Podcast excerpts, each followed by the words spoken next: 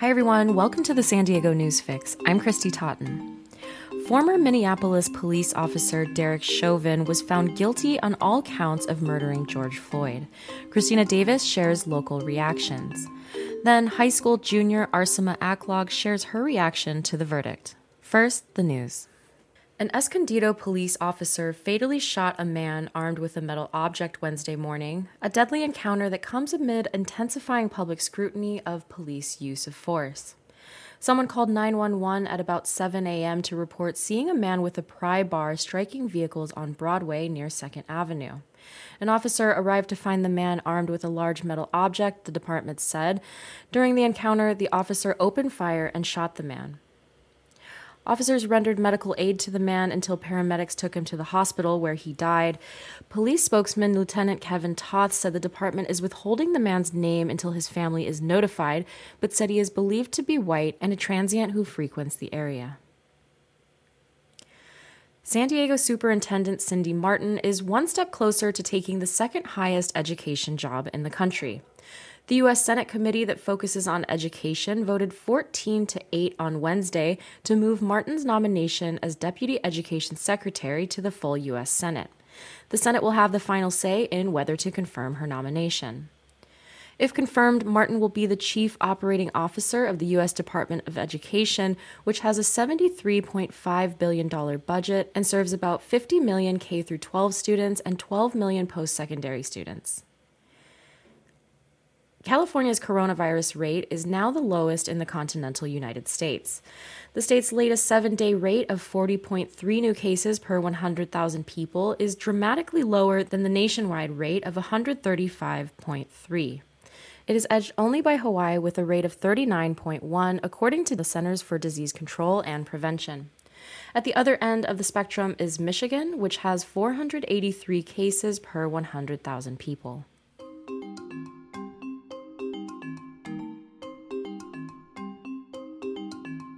The verdict against former Minneapolis police officer Derek Chauvin unleashed an outpouring of bittersweet satisfaction across San Diego Tuesday.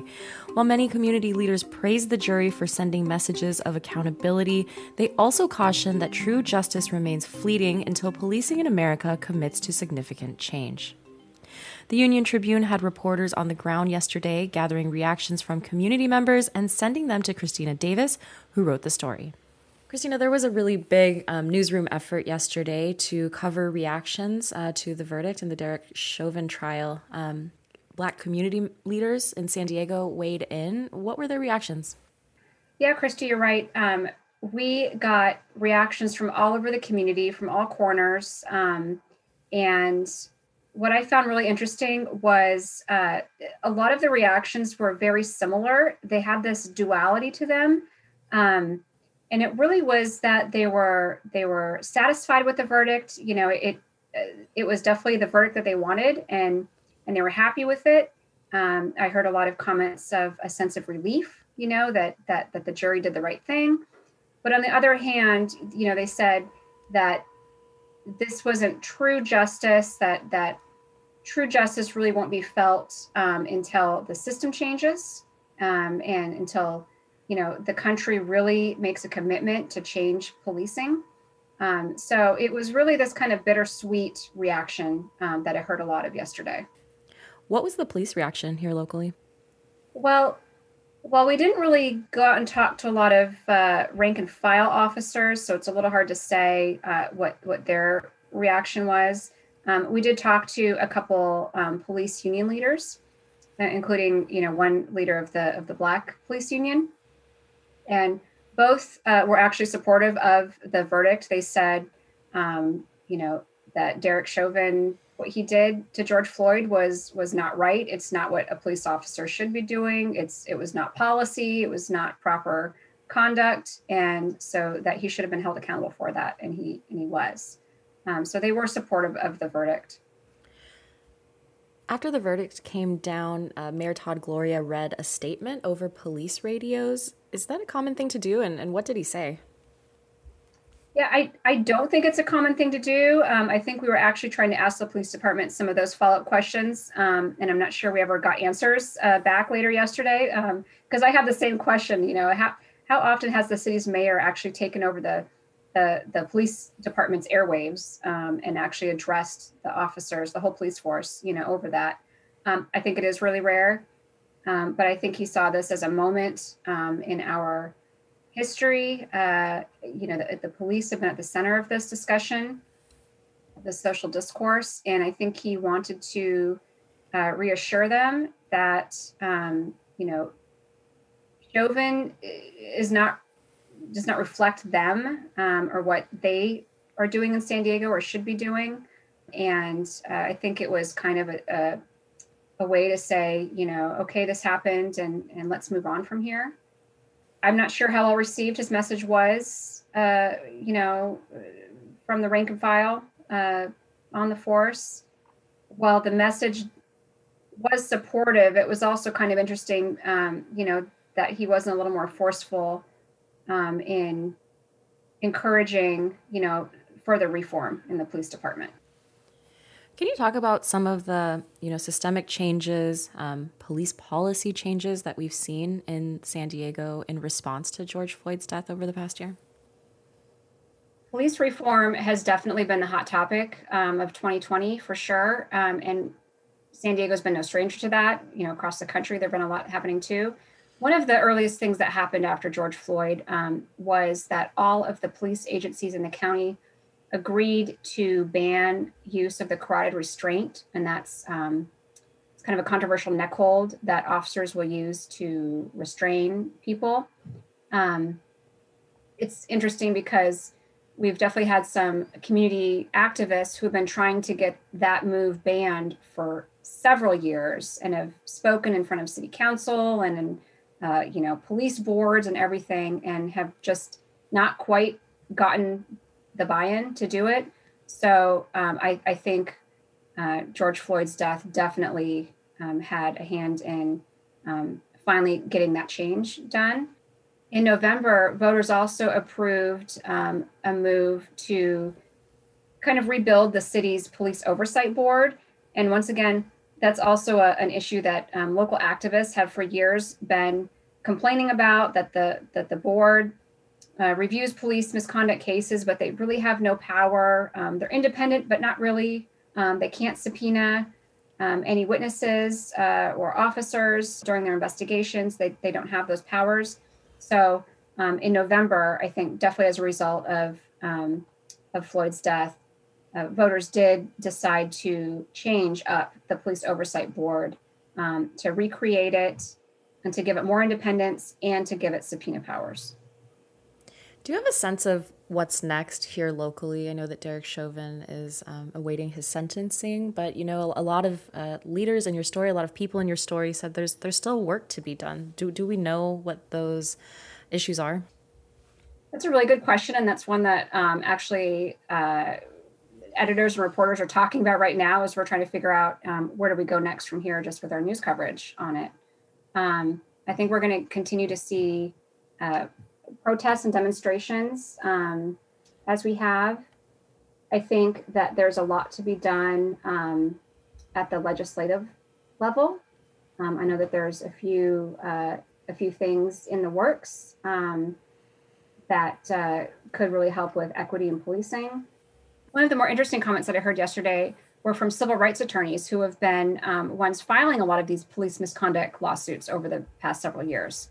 Um, and what really struck them about the trial was just how many of Chauvin's um, colleagues and fellow police officers came and testified on the stand, including the police chief, um, against him, against against the behavior and the use of force tactics, and they found that that was really indicative of this maybe blue wall kind of coming down. Um, this blue wall that often, you know, officers are told that they need to protect their fellow officers, you know, uh, protect the ranks. And you saw that crumbling a bit with the Chauvin trial. And maybe officers who saw uh, that kind of testimony in the trial um, will now think that um, it's okay that they can actually speak out um, and it's the right thing to do and that they're not going to be um, punished for that.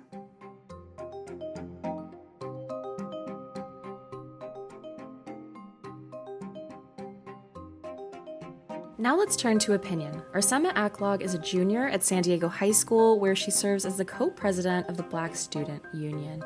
Uh, Arsema, you wrote an opinion piece for the UT this week uh, about your reaction uh, to the verdict in the Derek Chauvin trial.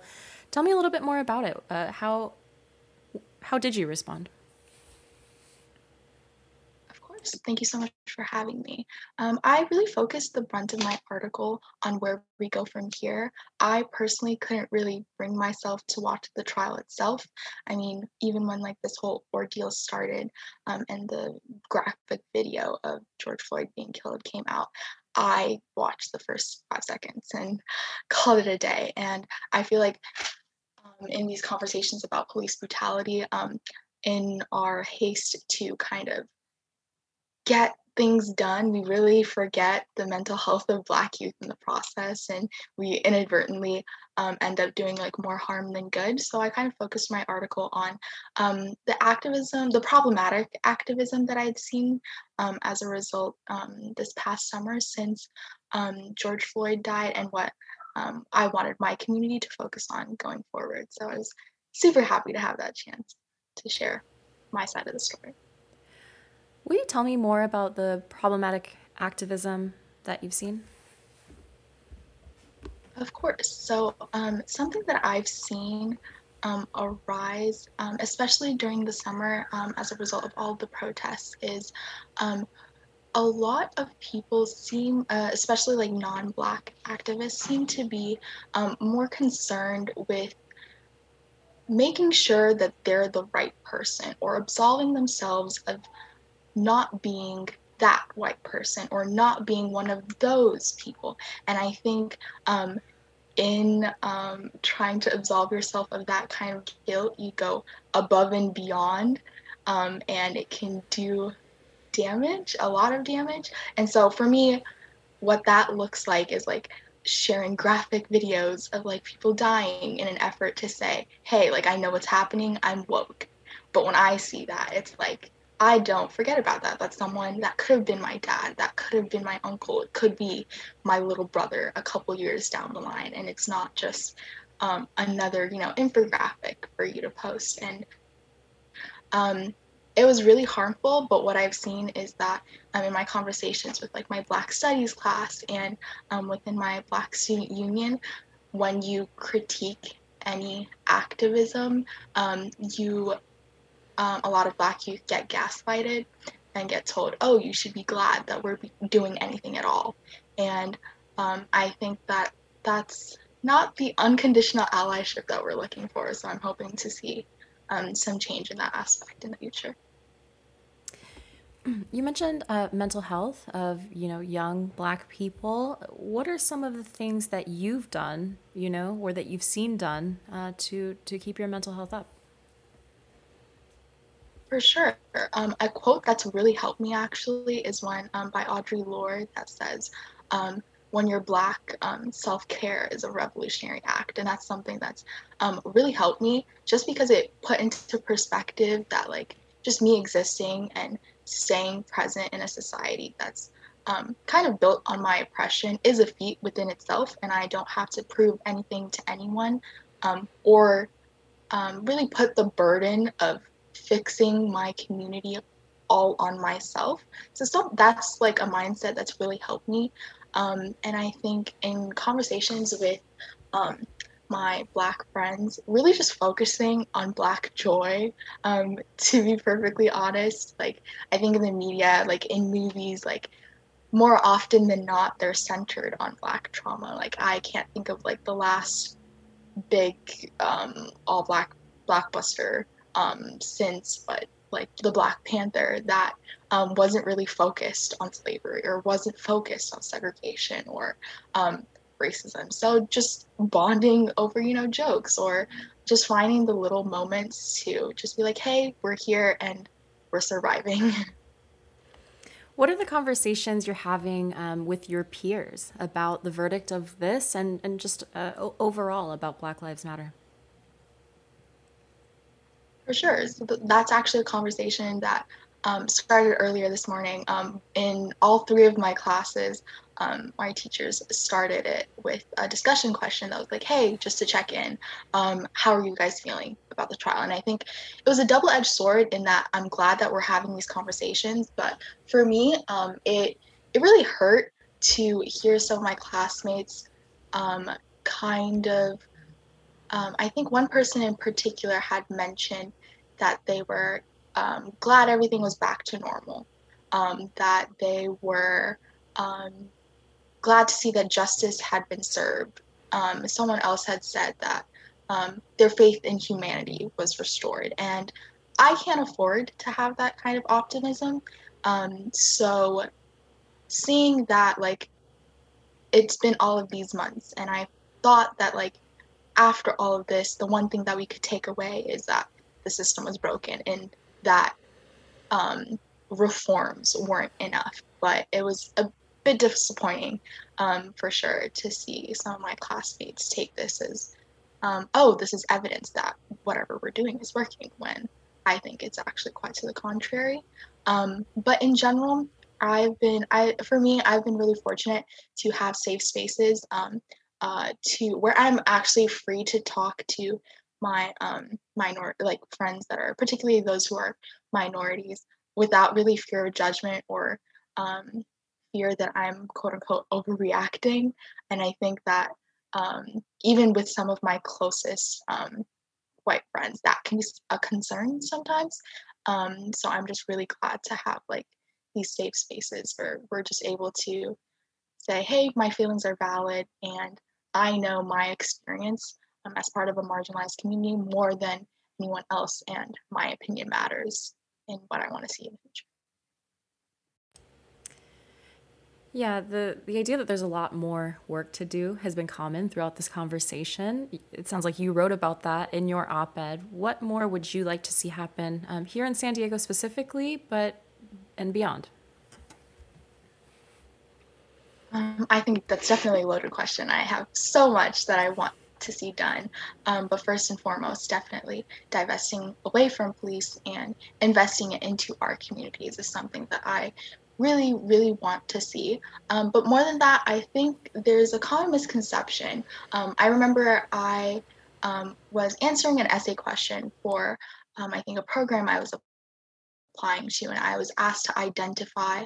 Um, I was asked to identify the top three issues that I wanted to focus on. And I remember racism was one of them. It's homelessness and then it was climate. Like there are a bunch of different options. And I feel like this kind of reasoning is something that's seen within um, the government as well. It's like an either or, like you need to prioritize this or this. You give funding to this or this. When I really feel like um, the core of our issues that we're not seeing that racism is an underlying problem in all of our um, institutions. It's not really like something that's exclusive to police. Like here in San Diego, disproportionate amount of our, I think last I checked, like um, something like 20% of our homeless population is African American when we make up only 6% of the general San Diego population. Same goes for climate.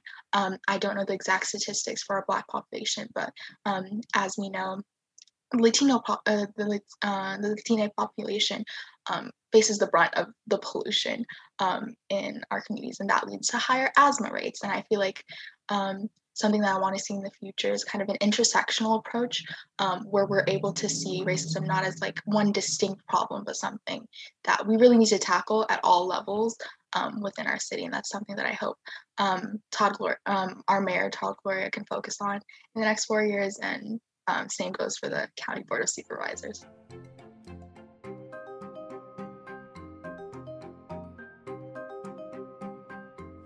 You can find these stories online at san diego union tribune.com. I'm Christy Totten, host of the San Diego Newsfix. Thanks for listening.